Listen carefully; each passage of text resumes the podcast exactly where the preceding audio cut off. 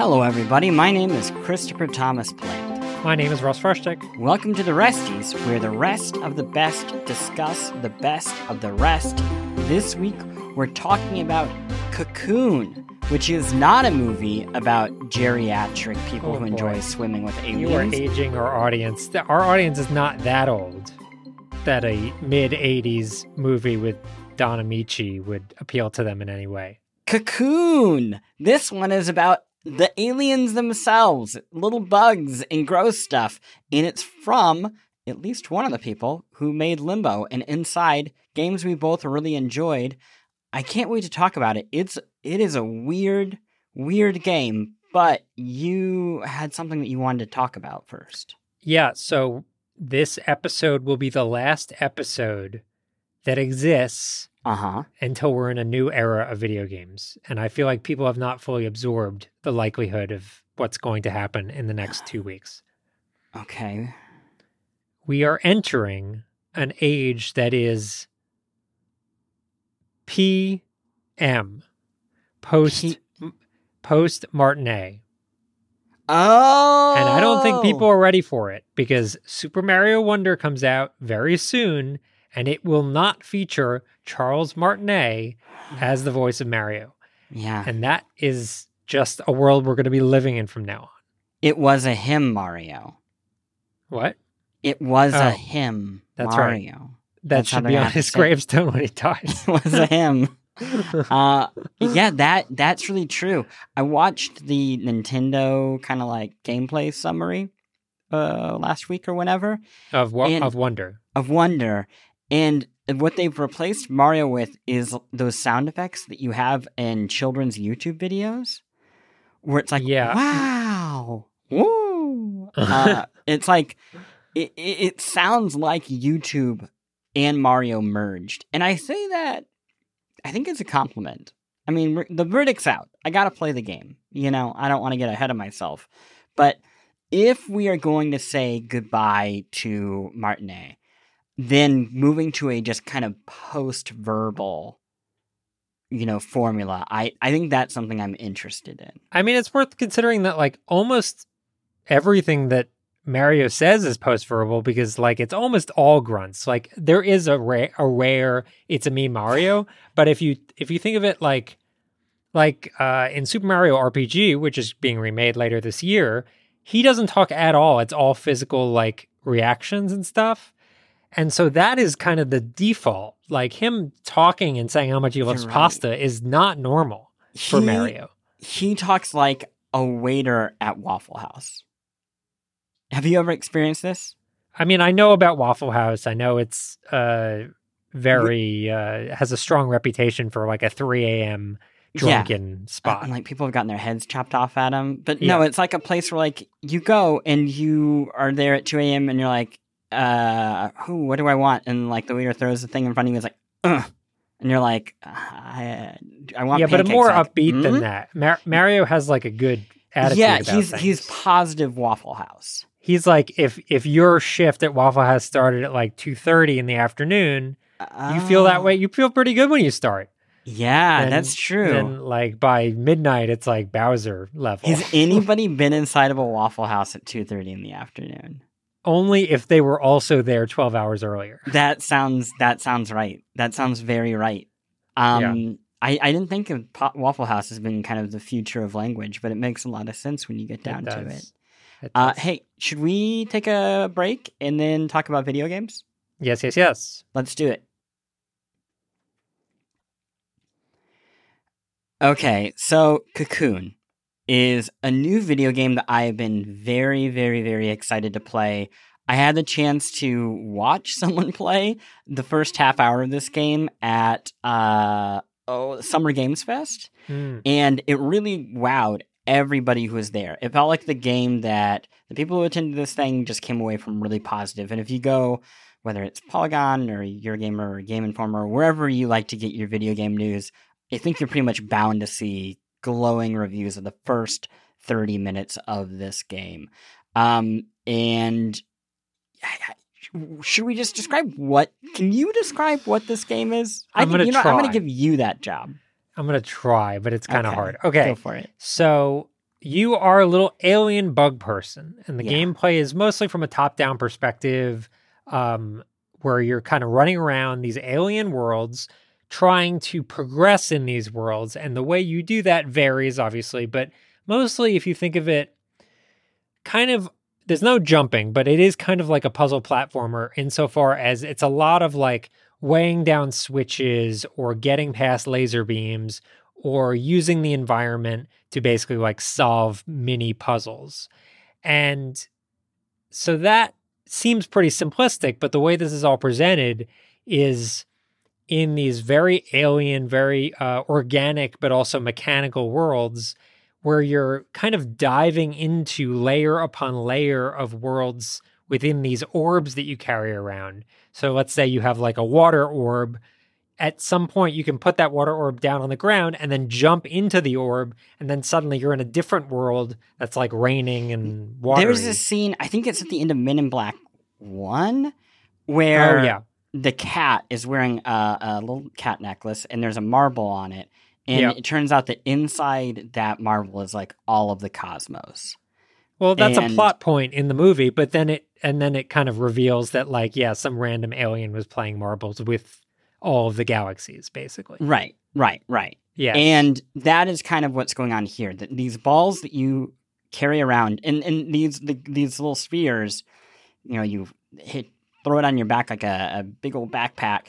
They can solve switch puzzles. So they can be used as like weights and things like that. Yeah. They can um, be used to. Uh, they have like different properties. So there's like an orange one that lights up hidden paths. That, so you need to carry it if you want to light up those paths to be able to walk on them.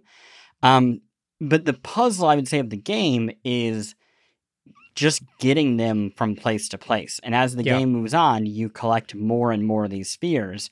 So you're having to figure out how you can transport them. So one example would be say that you want to carry the orange sphere, and then you have a green and a purple sphere. You could go into the orange sphere, and then you could with with the green sphere and place it on a little shelf, and then you can go out, and then you can grab the purple sphere, and you can go back into the orange sphere and place it in there, and suddenly you are carrying the orange sphere. And inside of that world are two other spheres. So you're carrying all three while really just carrying one. Yeah. It it's it sounds complicated and it is complicated. Well, so that I think is the trick of the game is it Yeah. sounds really complicated. But the way that until a point we'll get to in a little bit, they make it work is there's kind of only one right thing to do at any given time. Right, exactly. Pretty obvious. So it Well, well, maybe. oh yeah. So we'll, we'll so it takes. Let's talk about the first hour of the game. Okay, because I think it's like that. The first hour of this game is absolutely fantastic. It is. You compared it to like Valve deciding to make a puzzle game. yeah. I think that is. I mean, well, in Por- Portal is a good comparison because Yeah. Portal, if you think about the first hour of Portal, you don't even have the gun. You're just like learning how portals work and they're like firing off on their own. So it is like just kind of showing you the ropes in that first hour. Yes. And in that period, you it feels really complicated. You are going in and out of these globes, kind of like stacking them within each other, and it feels like 4D chess or whatever. But, you're really only, it's only two orbs really at the beginning that Yeah, you're like it- juggling between. and you're kind of just going in a straight line. Like it, Yeah. again, it feels very complicated, but there's very clearly the right thing to do, and it's always just like five extra seconds worth of thinking in front of you. Yeah, and and they're pretty smart about they'll like lock you in areas to make it very clear that like yeah, you should not be backtracking. This is where you need to be. So, of the, the three variables of things you can do, it's going to be one of those.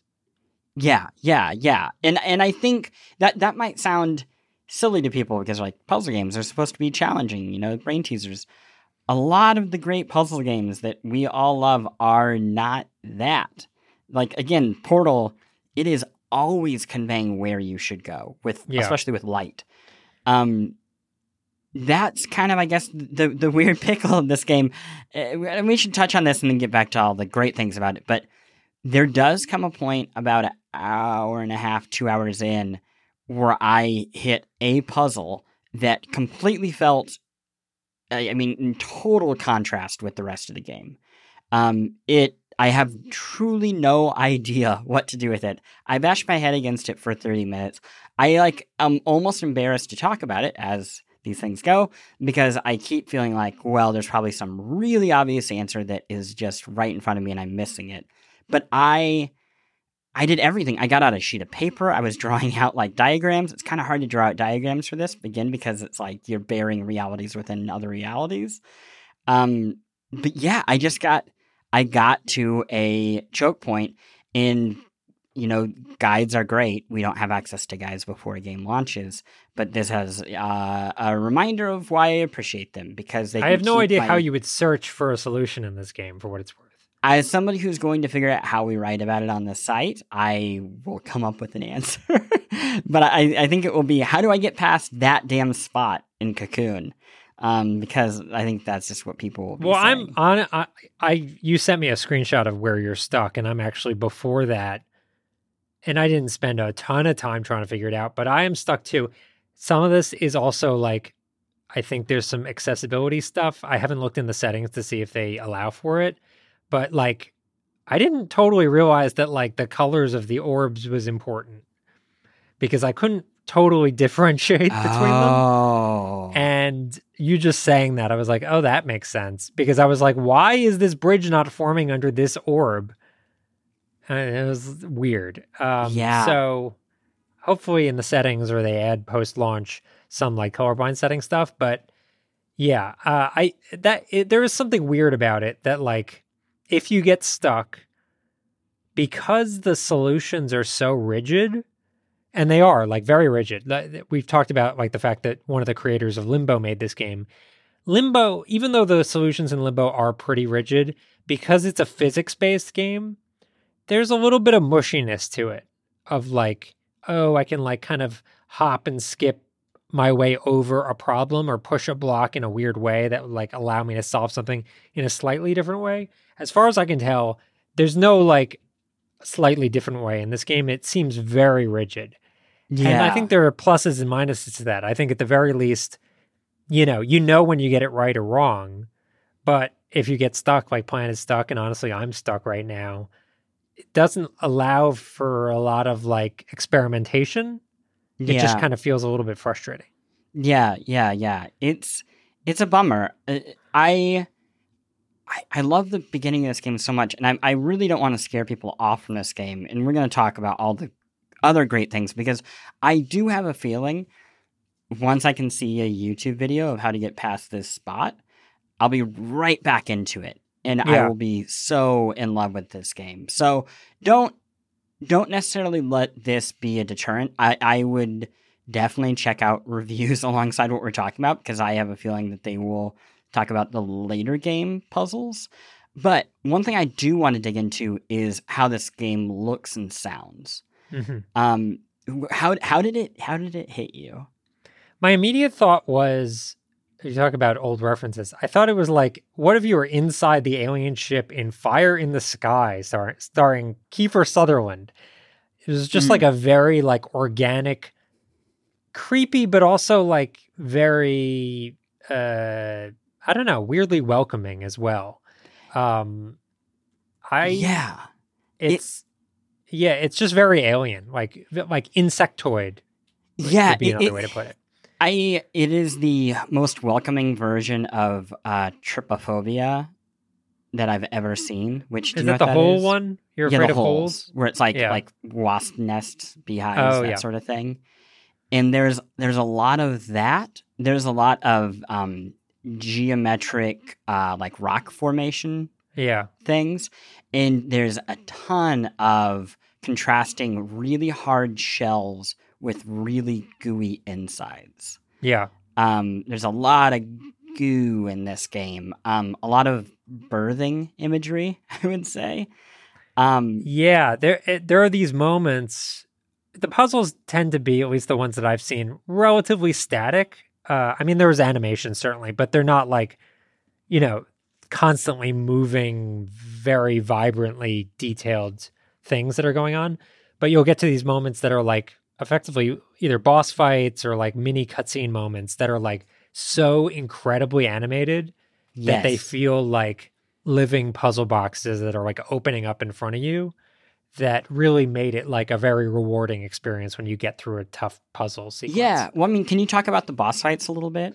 Yeah, I l- I love the boss fights. I think I've only done 2 of them. Yeah. Um and in, but in both cases the boss fights in a in and of themselves are puzzles not dissimilar from like Zelda boss fights where the things you're fighting have weaknesses that you just have to um kind of master and then the fights become relatively easy once you fig- figure out the trick. So for example, one of uh, the second boss fight was uh there are these like orbs that you're able to pick up in the middle of the fight and once you're holding them they kind of turn into these jetpacks and you're like floating around above the above the ground. And you have to like bait the boss to the point where it ends up like flat on its back and then you can drop the jetpack thing on its back to explode it. And like that felt really awesome. And also the boss fights do something really cool. As far as i can tell you can't die at all in this game. It's impossible to die. But the boss fights the way they handle quote death is it'll if you get hit it just spits you back out of the universe that you're in.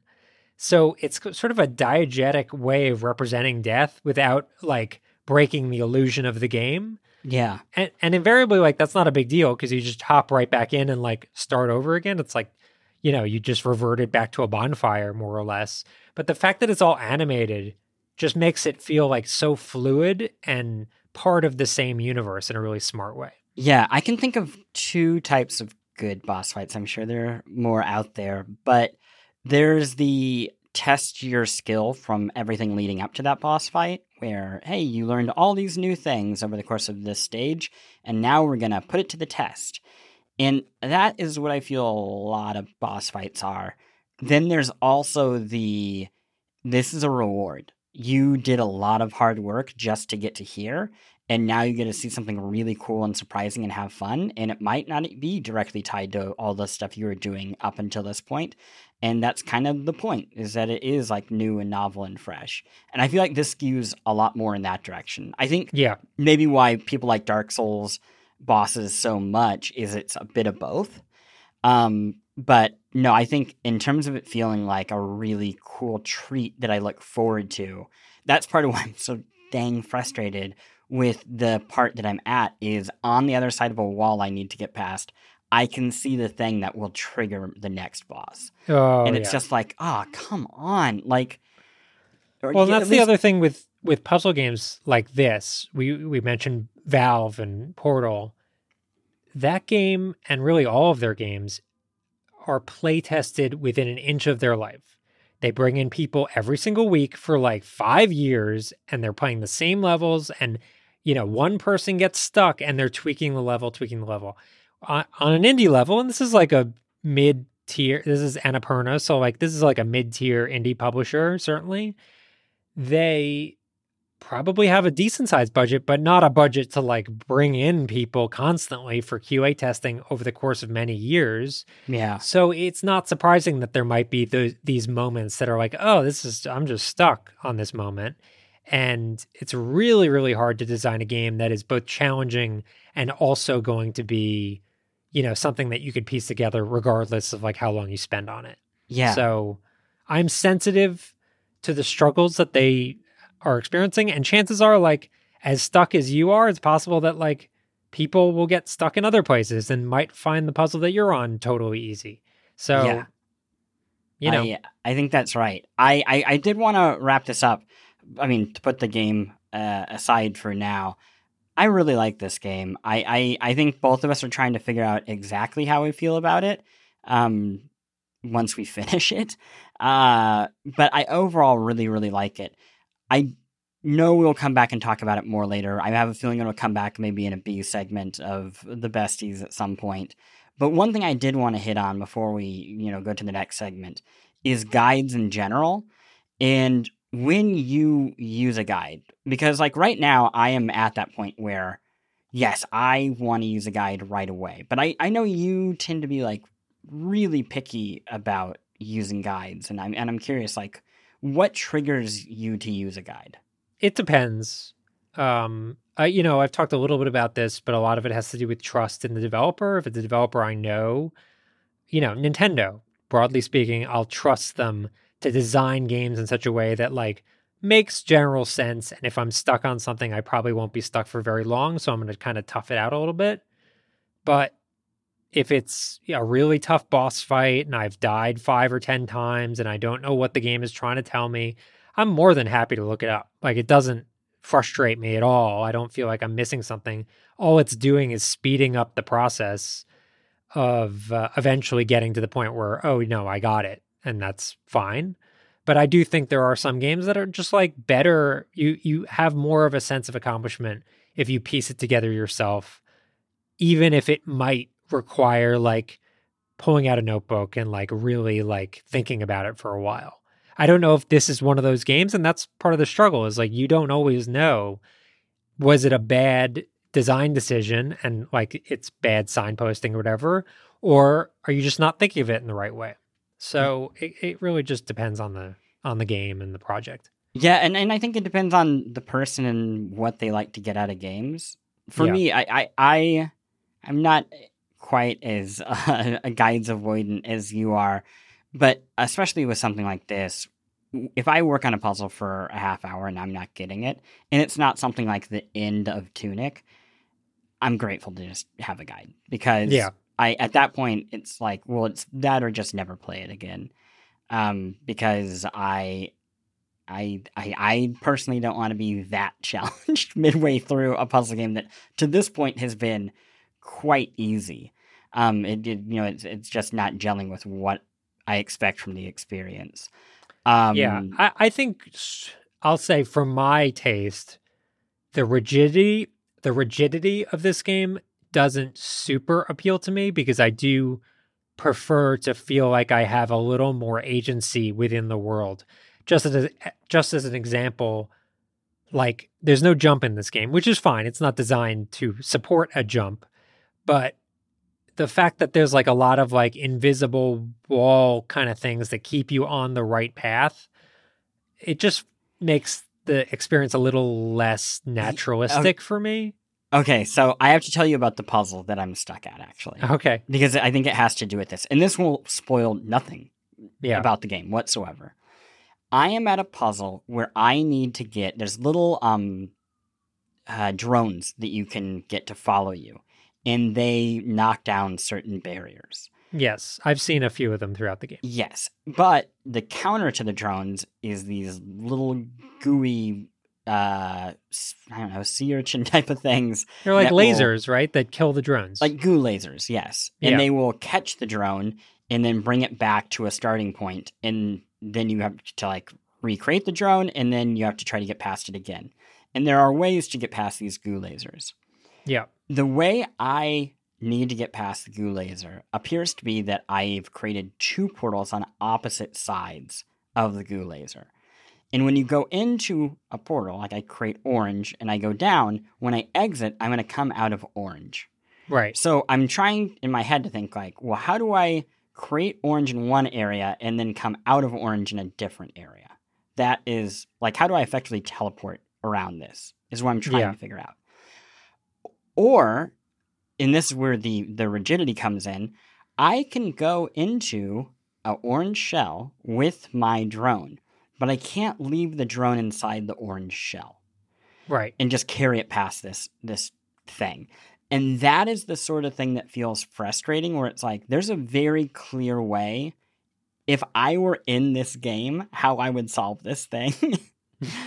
but I can't do it. The game's Well, the drones say, are programmed to live, uh, to follow you around. So yeah, I, I, it, it, I like literally spent a while because again I was just getting frustrated trying to like sprint away from the drone to see if I could get out of it on time.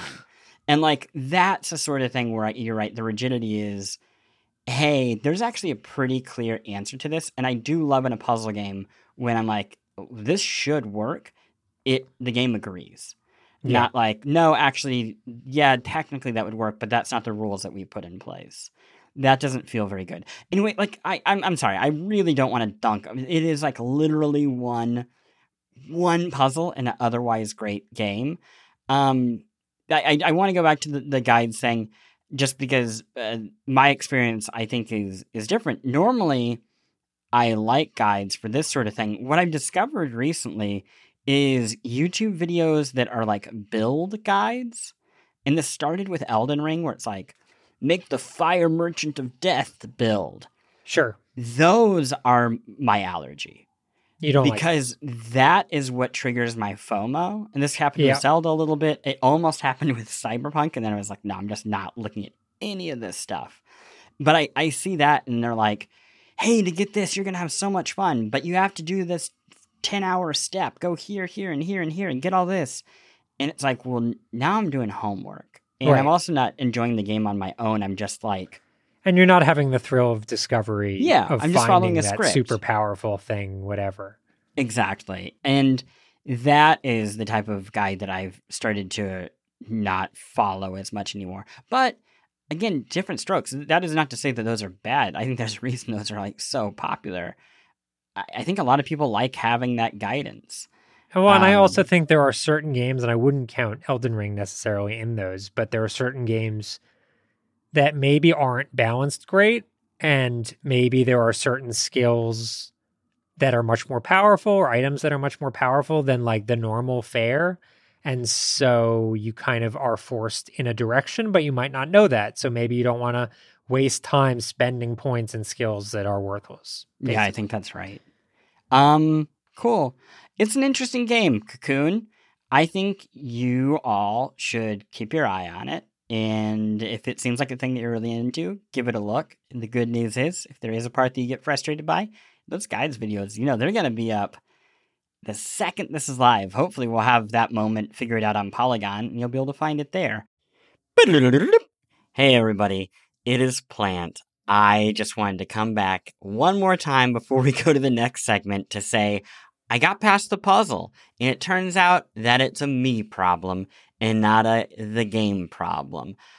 Most of the frustrations that we had still stand, but here's the deal. This is a really great game, and we recorded, I think, at peak frustration for me with this one dang puzzle the answer is so easy. You can find guides on polygon.com.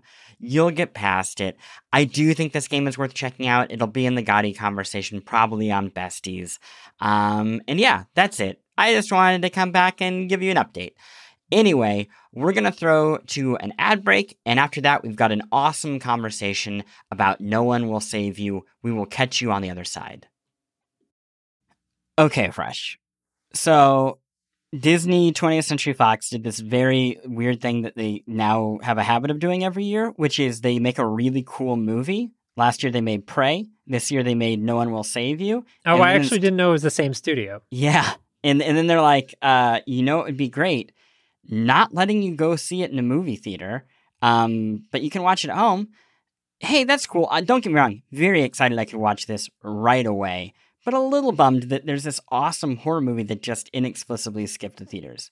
That said, it's available for all of us to watch right now, assuming you have a Hulu membership or you can get one password from family member or you can get a free whatever. Um, and I think people should check it out because it is an alien abduction sci fi horror thriller that has a lot in common with Limbo and Inside in this type of video game. Yes. Um, so how about you you kind of set up what the movie actually is? Sure. The movie stars Kaitlyn Dever, who um, you might have seen. She had a great role in Booksmart, uh, one of the two leads in Booksmart, as well as I first saw her. She, I think she was very young. One of her first acting roles in Justified. She did a season long arc in one of the seasons of Justified. Anyway, dynamite actress. Um, she uh, is playing a character who lives in a small town, and she lives in like kind of a remote farmhouse, and she's like you know, got the manic pixie thing. She like builds these little like wooden houses in her home. It has like a very Beetlejuice vibe. Um, and I think there's like Yeah. a lot of inspiration from Beetlejuice throughout.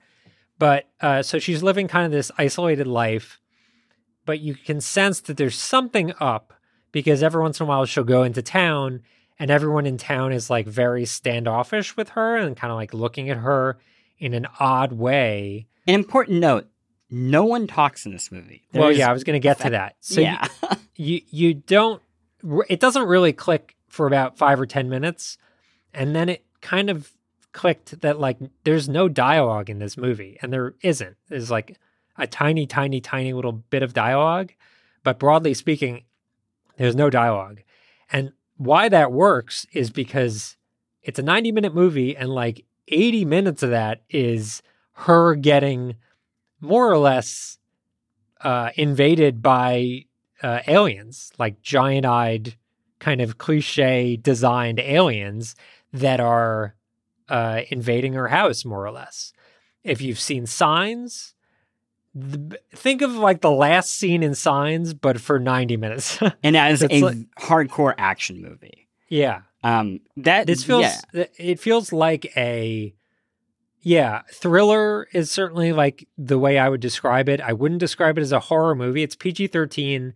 There are like kind of gross moments, but there, it's not like a gory movie. It definitely has some scary moments, but it also feels like, and you're right, like a perfect movie theater movie because it is like kind of a thrill ride. Like it Yeah. feels like you're on a roller coaster in a lot of ways. Yeah. So, uh, I mean, I think the comparisons to Limbo and Inside are kind of obvious when you describe it like that, which is it is silent for starters. Um, There's like grunts and like screams and yelps and stuff, and you'll hear the aliens speaking, but they speak in their own language, so you can't understand them. Yes. Um, and like a video game, the game is kind of just like a series of encounters, and she faces off with very, we should probably say, very light spoilers. I'm not going to spoil the ending or anything like that here, but just like top level first half of the movie, what is happening. Um, she's facing off against like different types of aliens. Yeah, I mean, it, yeah, the I think it starts off and it's pretty like typical, like a gray, like the big eyes and the giant head and their long fingernails, stuff like that. And then over time, they get like a little weirder and more, uh, well, alien, to the point where yeah, she's trying Yeah. to like conquer each one. in- Yes. in an interesting way. Yeah, and, and each wave that she stays alive is its own little puzzle. Yeah, Um, what I uh, the reason I was so glad that you wanted to bring this up because I feel like it had to have been influenced by video games, whether directly or indirectly. The writer has experience with games because it has a pacing that I associate more with video games than than movies. yeah, Um, I, I think like the, the natural comparison that a lot of people are going to have is silent films, which yes, that is there too. But yeah, the, the, the story structure is so gamey that I also think it, it like it's kind of a good text to go the other direction, and that I think games could take a lot of lessons from this movie, in that you really can tell a, a really clear emotional story without well without any real dialogue um, but also without a lot of time spent on the story part of it yeah, um, the the actual meat of the story that we see in the game or in this movie is a bookend you know it, it's a little bit at the beginning and a little bit at the end and then everything else is kind of told through the action or during the action yeah. But I would say like it is it is weaved throughout. Like it's uh, elements of Yes. that narrative, which is it really core to the story. Like it's very very important that you understand what happened to her previously and what is going to happen to why she makes the choices that she makes. It's like extremely important to it. In the same way that like I think you know, knowing that the little boy in Limbo is trying to chase his sister or uh in Mhm. inside you're trying to like escape this factory that is like clearly doing something wild. Like you need to have kind of a grounding point to humanize something even if it has no dialogue because then you'll get more attached to the characters. It's actually interesting that we're bringing this up in the context of an episode that we talked about Cocoon because I don't know if you've seen anything, but as far as I've seen, there is like no narrative in Cocoon. There's like none. And that was one thing that I really I think would have helped me propel through a lot of those puzzles if like I felt more attached to the character. Yeah, I, I'm torn on that with Cocoon because it is so alien that I kind of like that. I, in the same way that there's been more and more like science writing about the interior lives of animals and how you can't think about them having, you know, human morals or human perspective. And when you start to think about the world through their eyes, it, it it's both completely unfamiliar but also really interesting.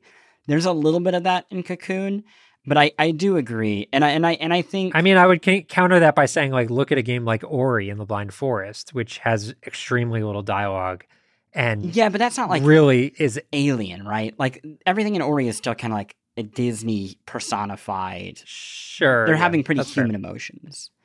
Yeah. I, I what my point I guess was was that you can have alien characters doing very alien things and still like if there was like a little baby alien you would understand oh this is something that I need to protect or Yeah, f- you know make sure it's okay or whatever it is. yeah. Now I'm really and curious. it, there just isn't any of that at least early on in Cocoon that may change but yeah, I mean, not where like- I'm at either. I, I am curious how it ends, um, because they are so yeah, um, yeah. I, I also think this movie nails how just having one core emotional motivation can be enough.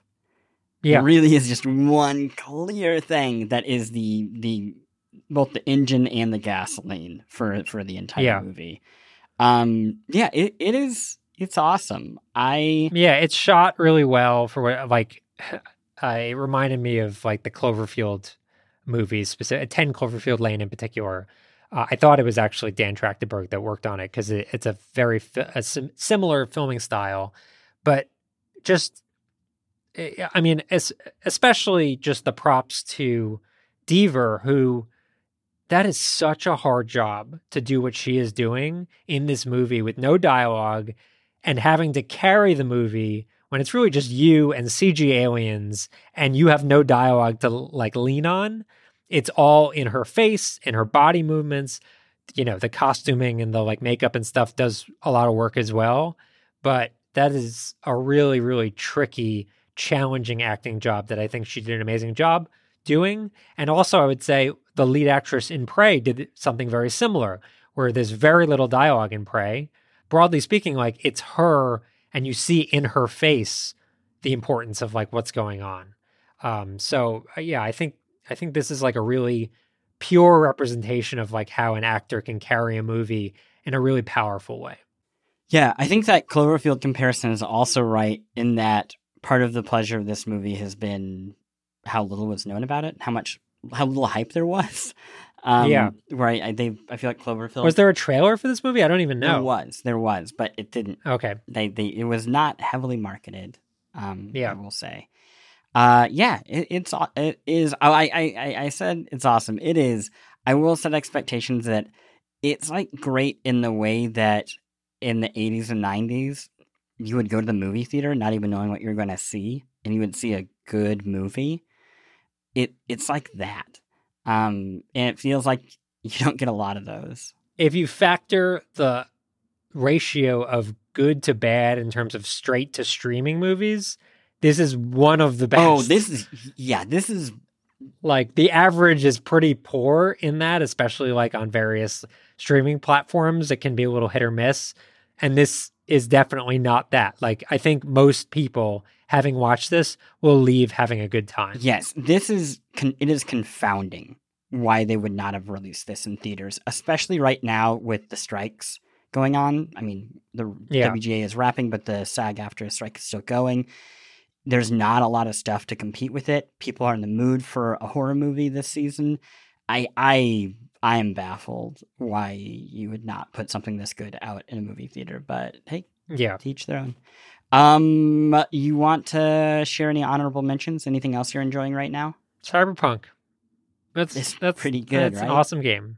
I'm just like so amazed at how good of a job they did in reviving that game, and and I hope more people get to experience it either a for the first time or b re-experience it because they were like, oh, I'll buy this because it's a whole phenomenon and then played it for an hour and then was like, oh, this is a shit show. I'm never touching it again. Yeah. I hope all of those people go back and try it because it is unquestionably one of the best open world games I've played ever. And it's a genre that desperately needs new life Yeah. And new approaches and games that don't look like all the other open world games. And Cyberpunk is certainly that. And I'm so, so glad that all that time and energy that people put into it has paid off in such a way that, like, we now have a fucking great game that we didn't have before. And you were like kind of mixed on even the 1.5 update, right? Yeah, I did not care for it. And a lot of that, I didn't spend a ton of time with it, but a lot of that had to do with the combat because the combat was not really that engaging. You were more or less doing the same thing over and over again. And because since they changed the skill tree, I feel way more ownership of what I'm doing and how I'm playing to the point where it makes everything else feel so much better. Um, so yeah, I mean, I think this is even if you bounced off the 1.5 update, this is the time to play it. They've changed.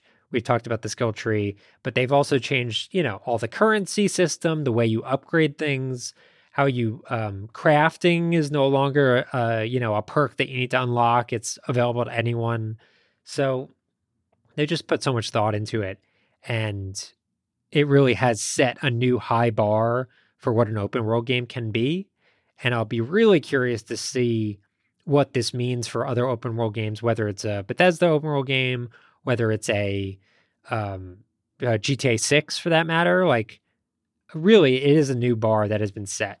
And uh, I'll be curious to see if anyone can can hit that. Yeah. I I just want to go play it right now, to be honest. That's probably what I'm going to try to do this evening if I have some I do time. want to mention the other game that I'm still playing is Lies of P, which I know you really, really liked, Yeah. but maybe didn't get as far just because there's so much to play.